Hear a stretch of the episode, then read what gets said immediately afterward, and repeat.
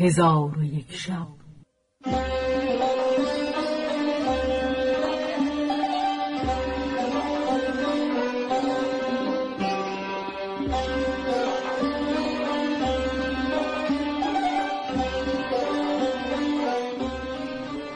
داستانهایی برآمده از ژرفای تاریخ و تمدن و فرهنگ مشرق زمین.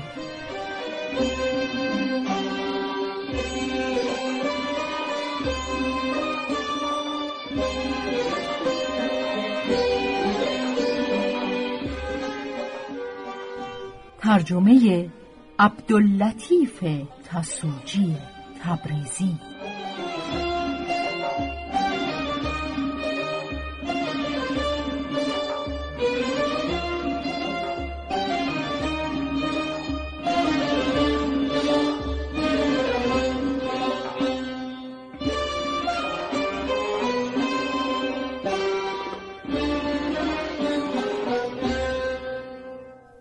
چون شب یکصد و هشتم برآمد.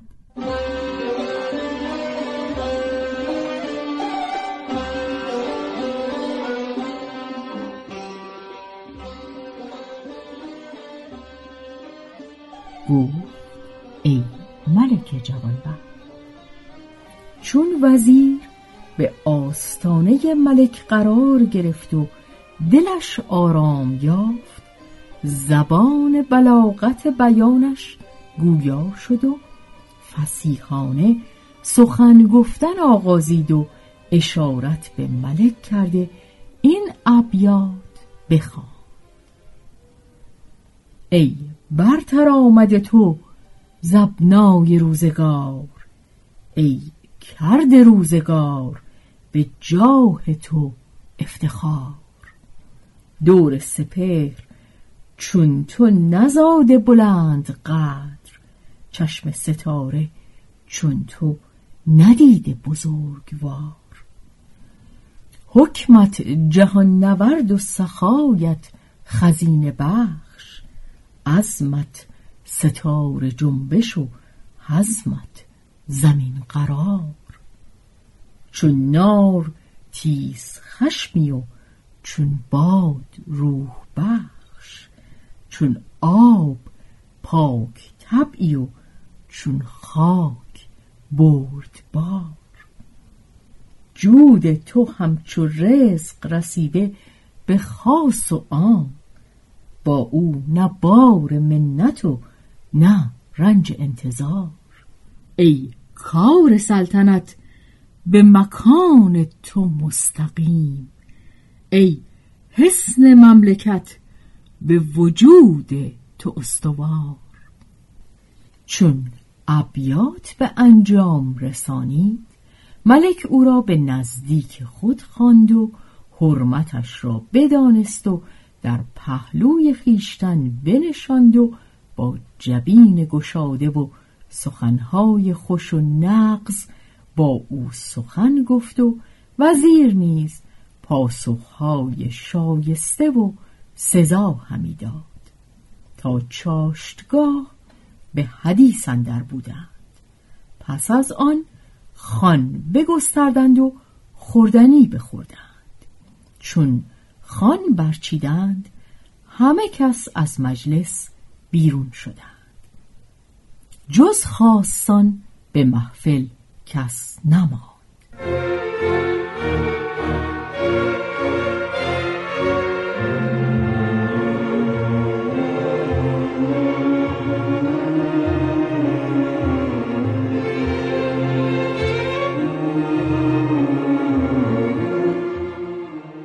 وزیر مکان را از بیگانگان خالی یافت. بر پای خواسته آستان بوسه داد و ملک را سنا خواند و گفت ای ملک سعادتمند مرا از آمدن مقصودی هست که صلاح و خیر تو نیز در آن است و آن این است که دختر خود را با رقبت تمام به سلیمان شاه کابین کنی که او را به دامادی تو بسی رقبت است. ملک زهر شاه چون این سخن بشنید در حال بر پای خواست و به احتشام نام سلیمان شاه زمین را بوسه داد. حاضران شگفت ماندند. پس از آن ملک سنای پروردگار به جا آورد و با وزیر گفت ای وزیر نیک پی ما از جمله رعیت های سلیمان شاه هستیم و دختر من از کنیزکان اوست و پیوند کردن با او مرا بزرگ مقصود است. پس فرمود قاضی و شهود حاضر آوردند.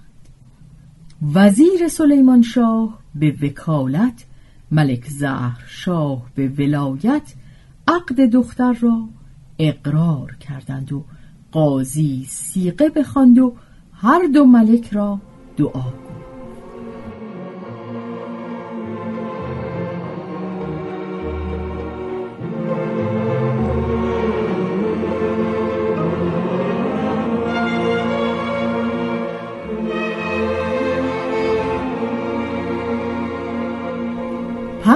وزیر برخواسته توحف و هدایا حاضر آورد و ملک او را تحسین گفت و هدایا بپذیرفت. پس از آن به تجهیز دختر مشغول گشت و وزیر را گرامی بداشت و به رعیت و سپاه خان بگستردند و تا دو ماه عیش برپا بود و از هر گونه اسباب طرب که دلها را نشاط افزاید فرو چیدند چون کار عروس به انجام رسید و جهیز آماده شد ملک فرمان داد که خیمه ها بیرون شهر بزدند و دیبا و حریر بر روی صندوق های جهیز بپوشانیدند و کنیزکان رومی و ترکی مهیا کردند و با گوهرهای قیمتی عروس را زیور بستند و محمل زرین مرصع با در و گوهر از بحر عروس ترتیب دادند و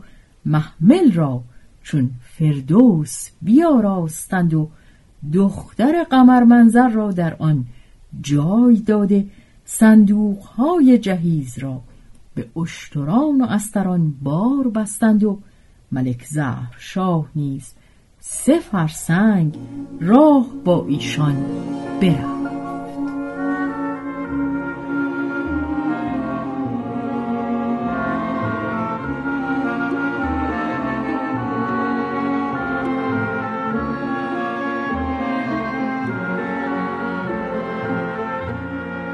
آنگاه دختر را ودا کرده وزیر را بدرود گفت و با فرح و شادی به شهر خیش بازگشت. و اما وزیر ملک سلیمان دختر ملک را همی برد و کوه و صحرا همی نوردید. چون قصه به دینجا رسید بامداد شد و شهرزاد لب از داستان فرو بست